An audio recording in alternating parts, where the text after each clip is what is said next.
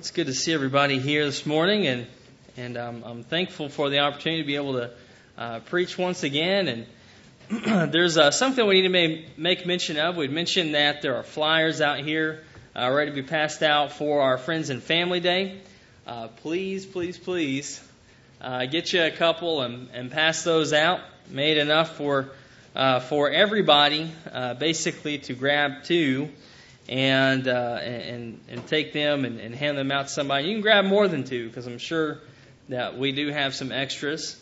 Uh, so go ahead and do that. Now I want to remind you of the importance of this by uh, taking our attention back to a sermon that we preached a few weeks ago and talking about how uh, people come to Christ. We named off uh, from a survey of of uh, different reasons why people uh, had attended a, a, denomination and had mentioned how uh, this could apply to the Lord's church and how we can understand it. And we had mentioned, you know, different things. You know, I, I remember specifically some of the uh, some of the things. You know, inviting someone to a gospel meeting, just someone coming to a gospel meeting. Uh, you know, about 0.5 percent people come because they came to a gospel meeting. They're not going to stay because of that. You think about the preacher, a lot of times congregations will set up uh, to have a, a, preacher that they think is uh, dynamic or friendly or whatever, and they think, well, we'll have all these people come because of the preacher, but the study showed that only about 6% of people come and stay uh, because of the preacher. Now, what was the big thing? Remember, 79% uh, came from a person that attended that congregation that was a close friend or relative. A close friend or relative. So, we want the congregation, the Lord's church here in Lebanon to grow. Then guess what? We all need to invite someone, invite someone that is a close friend or a close family member uh, to come. Now we can invite whoever we want to. But if we want the best results, that's what we need to do. And so I hope that everybody participates in doing that and bringing as many people as you can uh, to the meeting because you know what you know we we can have our our friends and family who are uh, brethren that's fine. Uh, but what we're really hoping to do is to reach out to the community. And so if you have friends and family who are not brethren uh, that's that's what we're really looking for. We're looking to uh, we're not looking to sheep steal if you will we're looking to bring people to Christ, and so that's that's what we want to do. Uh, and so, with these thoughts on our mind concerning, uh, you know, this is a meeting coming up. Really, I mean, this is a special day. Uh, there are a lot of good things I think about it, and, and we're going to uh, have a uh, special special lessons geared toward uh, people who may not be members of the church. And so we have a special day coming up that we need to prepare for. Now, how do we prepare for that? Well, we obviously we need to go to scriptures, and if you want to go ahead and turn over to Acts chapter 10, I'll meet you there in just one more, uh, one moment. But when you think about, I, remember in high school, uh, there's something that was done in my time that I'm sure was done in most everybody else's time, and that was that was the mosts, right? You had the most most popular people, the funniest, and all those different things. They go in the yearbook and you have have all these different mosts. And you know that while um, while many people are not included in that, you have people that stand out to others. I remember one uh, one time in particular that uh, uh, they they announced uh, the mosts and said, you know, if you want to what we need to do is we need to vote for the wittiest. And we're talking about the wittiest. What we say is you look at this person and they make you laugh. You know, and, and I remember things like that. And uh, when we think about mosts in the Bible, you know, we, we think about, you know, this, let's think about this one thing. Let's say, who was the most excited to become a Christian? We can name off a lot of different people. But I think that somebody that you'd have to consider would have to be here in Acts chapter 10. And that person is Cornelius.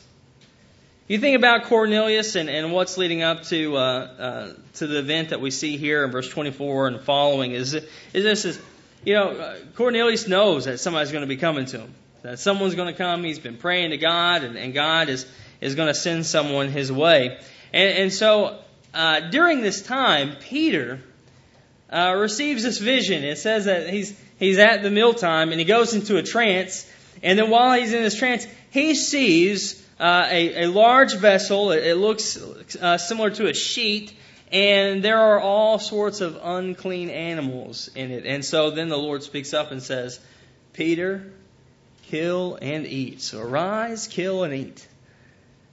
And what does Peter say? Oh, no, no, no, no, no, no. I can't do that.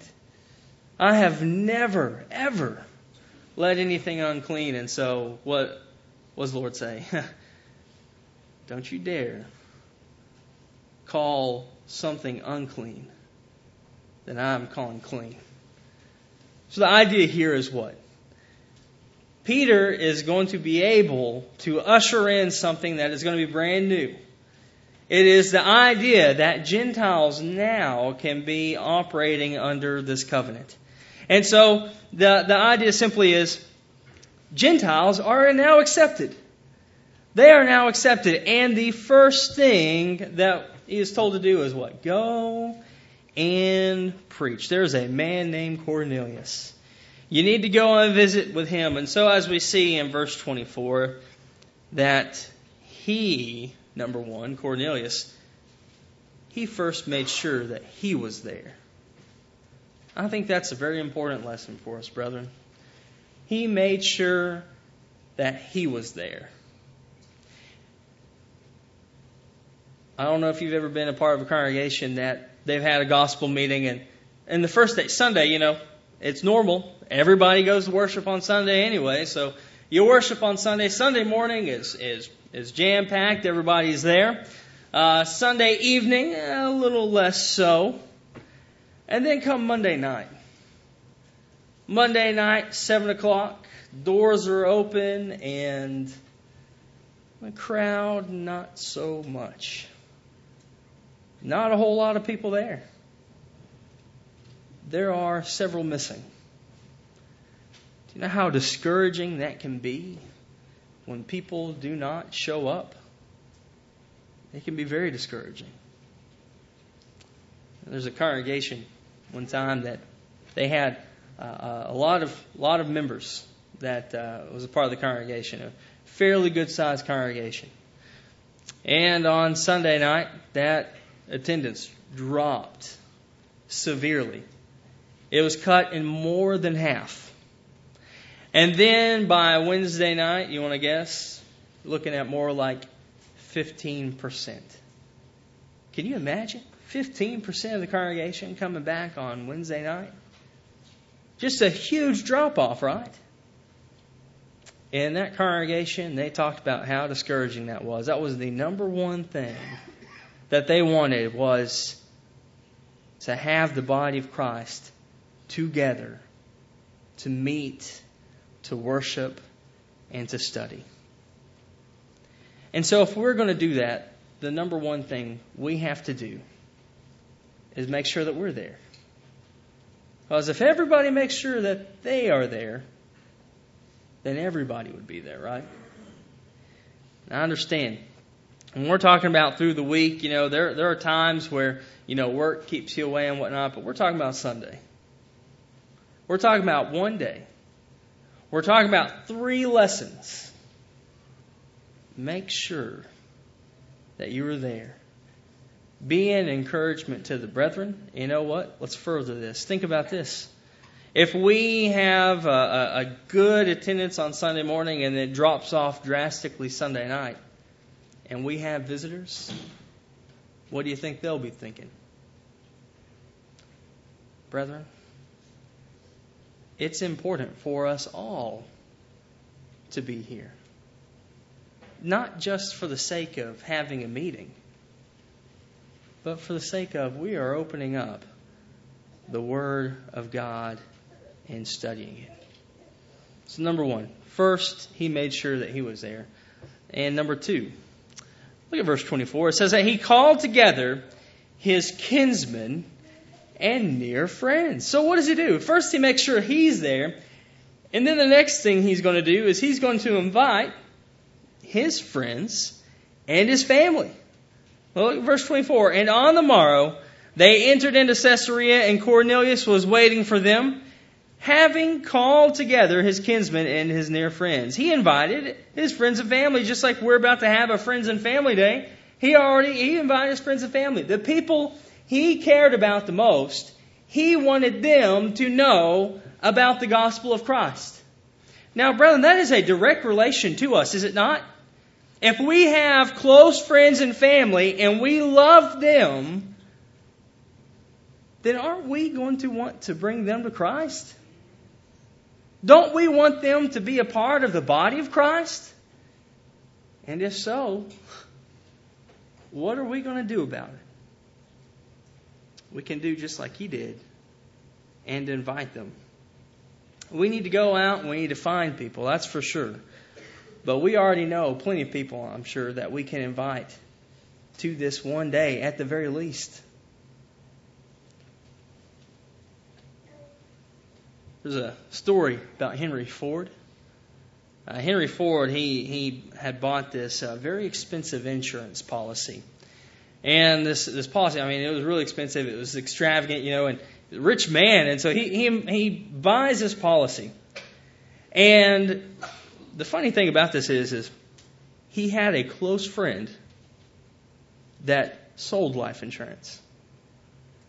And so his friend, you know, after hearing the news, he said, Why didn't you buy from me? His reply, You never asked. Now, we're not talking about money here, brethren. When the Lord comes back. And we go and stand before our Heavenly Father in the judgment, and we're there and our close friends and family are standing by, and they know that they're not in the right, and we know that they're not in the right, and they turn around and they look at us and they say, you never asked me. You never did anything. That's on us. That is on us, brethren. Do you want to stand before the Lord with that on your conscience? I hope not. And so, what do we do? We, we simply need to ask. We need to ask. Look at verse 33. It says, Forthwith, therefore I sent to thee, and thou hast well done that thou art come. Now therefore we are all here present in the sight of God to hear all things that have been commanded thee of the Lord. We're all here present before God. When we are in the assembly, we're we're listening to the Word of God. It's His Word. We're present before God, you know. And, and outside this, we're, we're present before God all the time, right? He's omnipresent. He's everywhere at all times. Brethren, the thing about this is, is you see this idea of, you know, we're all, we're all in this together. You know, we're, we're, we're all in this together. Now, mm, skip the high school musical cliche, okay? I know that several of you are probably singing that in your, your head already, but, you know, look, we are here present before the Lord. In Hebrews 10 and verse 25, uh, we, we see that we need to be present when the assembly comes together. Look at, look at verses 24 through 26 with me. Hebrews chapter 10, verses 24 through 26. It says this, and let us consider one another to provoke unto love and good works, not forsaking our own assembling together as the custom of some is, but exhorting one another, and so much the more as you see the day drawing nigh, for if we sin wilfully, after that we have received the knowledge of the truth, there remaineth no more a sacrifice for sins. You know why we need to be here together? To encourage each other.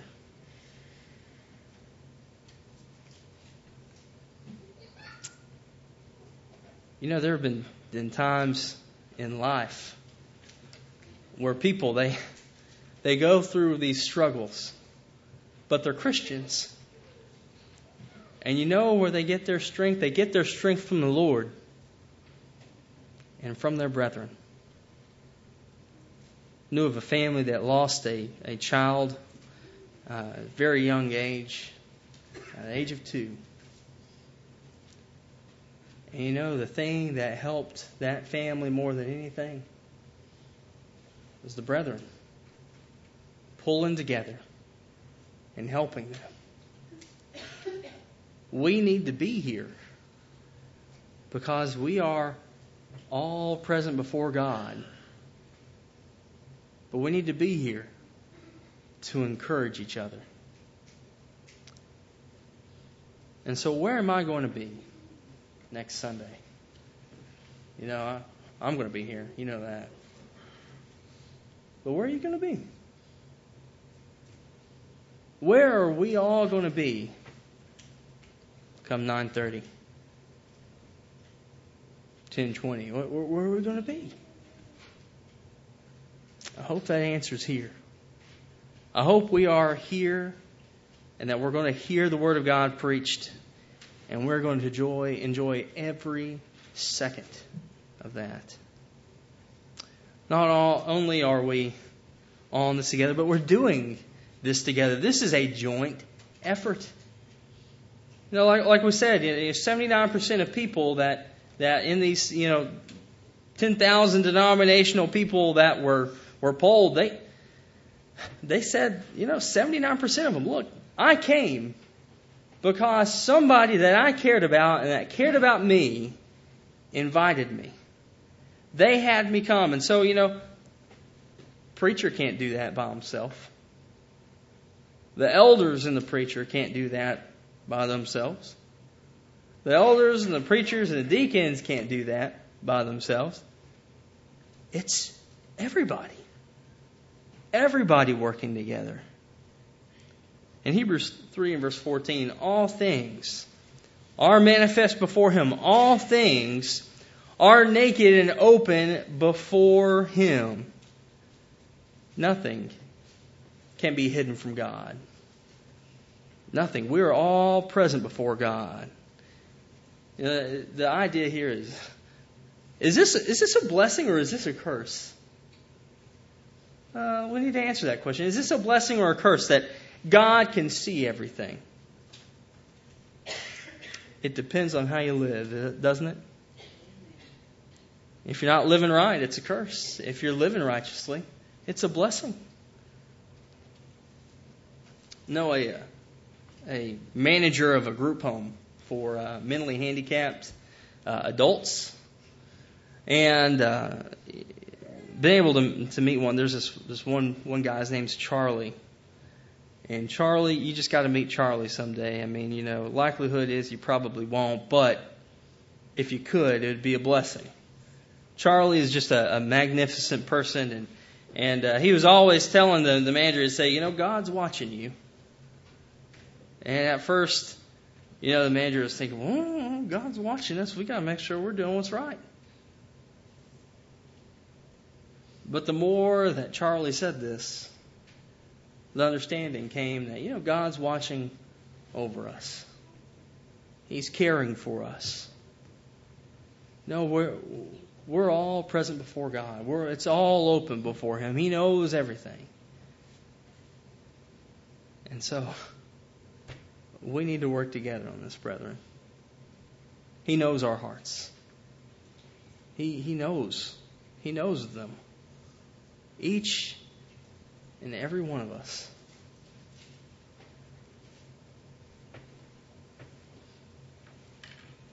Understand that there are, uh, uh, there's at least uh, one person I know of, uh, actually a couple of people here that have uh, uh, played piano, and I, I don't know much about that.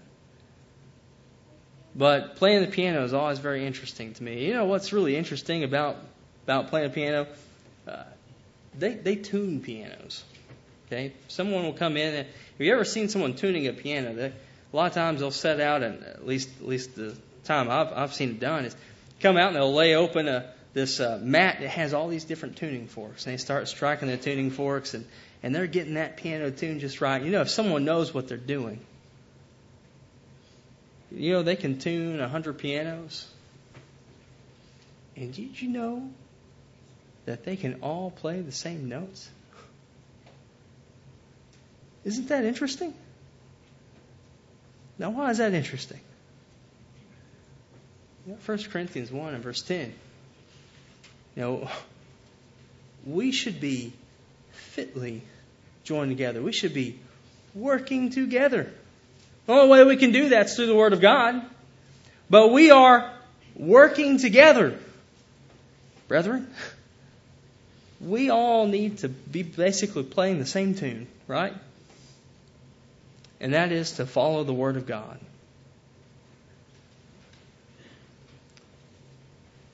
And of course, also in that passage, verse 33, it says, To hear all things commanded thee of God. In Luke 1 and verse 79, it, it's uh, uh, Zechariah is talking about John. He says, He's going to uh, bring light to them that sit in darkness in the shadow of death. He's going to guide our feet in the right paths. You know, when you think about this, no wonder Cornelius wanted to hear the things of God. He wanted to do what's right. Now, now remember, you know, if we're Christians, you remember when you became a Christian? Do you, do you remember that? Do you remember that moment? That, that aha moment when you got it? Do you remember that? Maybe, maybe things after that when, when, you know, I, I remember specifically, you know, for myself that I, I remember you know, about evangelism and, and someone teaching about evangelism. I read some passages and came over to Matthew 28, 18 through 20, part of the Great Commission. Get to verse 20, and it says, teaching them to observe all things whatsoever I've commanded you. And I thought, wait a second. Why didn't somebody tell me this? Why didn't someone point this out to me? I, I get it now. I need to be doing this. That happens with all sorts of things in Scripture, right? You know, you, you, you know, getting into the Word of God, you're going to learn something. Not a single one of us knows everything. So you're going to learn something. In Hebrews 4 and verse 12, it says, For the Word of God is living and active and sharper than any two edged sword, and piercing even to dividing of soul and spirit, of both joints and marrow, and quick to discern the thoughts and intents of the heart. You think about this, this is a sharp book, right? The Word of God is sharp. Can, can, can someone explain this to me? I want someone to explain. You can go ahead, and if you want to preach this tonight, I will let you. Okay? Explain this to me. How can the Word of God divide of soul and spirit?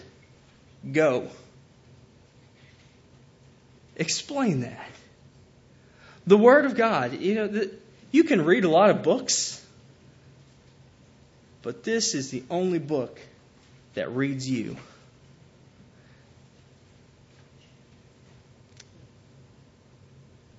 One thing that we cannot afford to do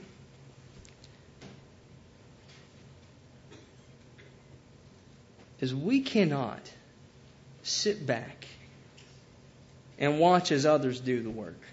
Now, I've heard it said, maybe you've heard this too, that 85% of the work gets done by 15% of the people, right? Uh, that's just a saying. I don't think that that's a statistic that can be used, but that's what people say, right? So basically, the idea is a small number of people do most of the work. That, that's, that's easy enough.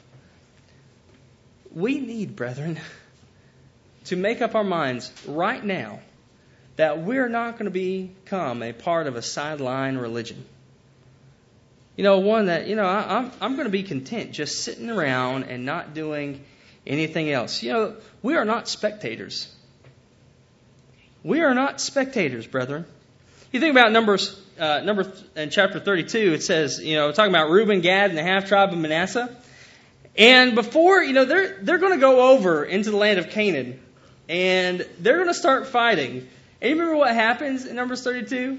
Uh, well, look at this land here. This land's just great. This land, we, you know, we, we have cattle. We have livestock. This is good enough for us. We don't need to go over to Canaan. And so, you know, here they are. You know, they're, they're saying, I, I don't need to go over there. It's okay. We can just stay right here. And you remember what the response was? Moses comes to them and says, Hey, uh, you want to stay here, that's fine. You can leave your women and your children, your belongings. But guess what, buddy? You're coming to fight. Don't think that you can sit back and let your brethren go off to war. You're going to fight too. When members of God's family become spectators, the end result is discouragement for those that are trying. You know, we don't need to sit back like, you know, uh, Reuben and Gad and the half tribe of Manasseh and say, you know, just y'all go fight. You do your thing. You will be here when you're done. No. We can't do that in Lord's church. We all have to take part. We're not spectators. Hebrews 13 and verse 17, it says, Obey them that have rule over you, for they give an account for you. you know, they're giving account for your soul. This is talking elders. Elders are going to give an account for our souls. You know what? Elders have deemed that this is a good time uh, for a friends and family day, for an evangelistic effort and because the elders have said this, because the elders have, have thought that this is a good thing, you know, as brethren, you know what we ought to do? As people who are under these shepherds, if you will, we need to comply. And we need to do the best we can to make this the most successful day that the congregation of the Lord's church here has ever seen. That is out of respect for the men who watch over your souls.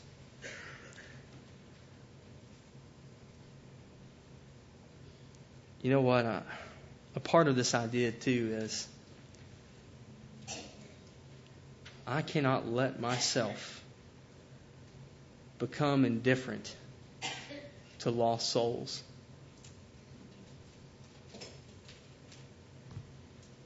How sad will the Lord be? How sad will the Lord's church be? If we don't do our job and reach out to the lost. If we become indifferent.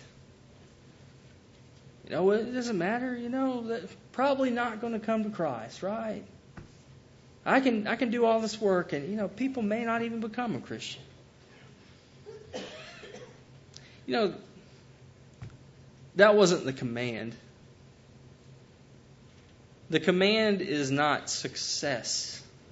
The command is not 100% productivity. What was the command? Go and teach.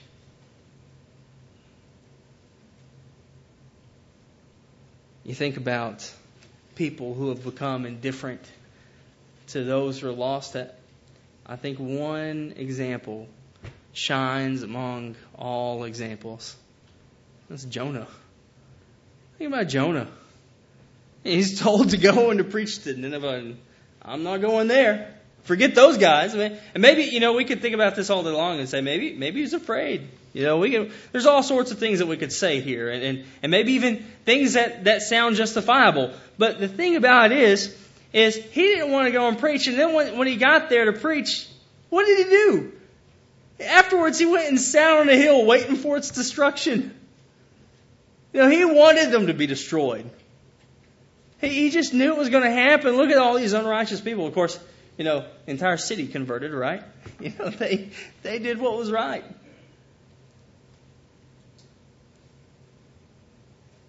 I cannot allow myself to be like that. We cannot do that. We cannot allow ourselves to become indifferent about souls, lost souls. Another thing is, is that we cannot allow ourselves to become infected with this idea that, you know, a, a half hearted Christian is really the same thing as a faithful member. No, I'll, I'll show up. I'm there. I sit in the pew. You know, that doesn't cut it with the Lord. Uh, I've heard it said that Christianity is an all or nothing religion. You put either everything you've got into it or don't do anything at all. It's all or nothing. 1 Peter 3 and verse 18 says, Grow in grace and knowledge of our Lord Jesus Christ. Now, I'm not responsible for making people obey. You are not responsible for making people obey. But we need to give them an opportunity. That's our job. The Lord uh, said in Isaiah 55, verse 11, My word will not return unto me void. It's not empty. It's not worthless. It's going to do exactly what I want it to do, is what the Lord says. It's not going to return unto me void. And so, knowing that, we should just follow suit. And so, what's the point, brethren? The point is this we have Friends and Family Day coming up. We need to bring ourselves. And we need to bring our friends and our family. Because, you know what? You, you just might be the one to invite someone and they become a Christian. That could be you.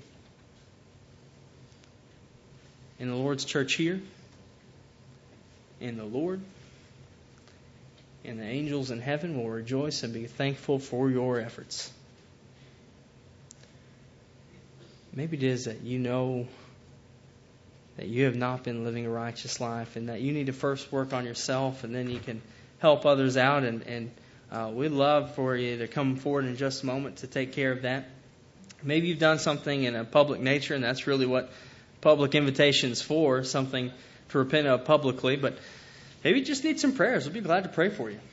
Or maybe it is that you have yet to become a Christian, and what that is is is uh, obedience to the Word of God, and there's a there's a gospel plan of salvation, uh, and, and that is you know first you have to hear the Word of God, Romans ten seventeen. So then faith cometh by hearing, and hearing by the Word of God, and so we have to to hear it, and then once we hear it, we have the opportunity to believe, and if we believe it, John three sixteen, for God so loved the world that He gave His only begotten Son, that whosoever believeth in Him should not perish but have everlasting life. And so we hear and believe, and we have to repent. Luke 13:3. I tell you, nay, but unless you repent, ye shall all likewise perish. So it's a necessity that we have to repent of sins, and that means that we have to have a change of mind that results in a change of action. If we have been committing sin, then we no longer can commit that sin. We have to do something about it. So we, we hear and believe and repent, and then we must confess. Matthew uh, 10, 32, and 33. This is something we do every day. Every single day of our lives, we confess Christ before men. He confesses us before the Father. If we deny Him, He denies us before the Father. So we hear, believe, repent, confess, and then we must be baptized into Christ. 1 Peter 3.21, like figure whereunto even baptism doth also now save us, not the removal of the filth of the flesh, but the answer of a good conscience toward God. This is something that we do. It's not ceremonial. It's not something that, that is done for show. It's something that is a necessity. And it is something as a necessity to wash our sins away. It's not the removal of the filth of the flesh, it's the answer of a good conscience toward God. You want to do what's right? You want to follow the Lord? You want to be forgiven of your sins? Then you have to be baptized into Christ. And then after that, we have to live faithfully. Revelation 2 and verse 10 Be thou faithful unto death, and thou shalt receive a crown of life. There's anybody in need to respond to the invitation, please come as we stand and as we sing.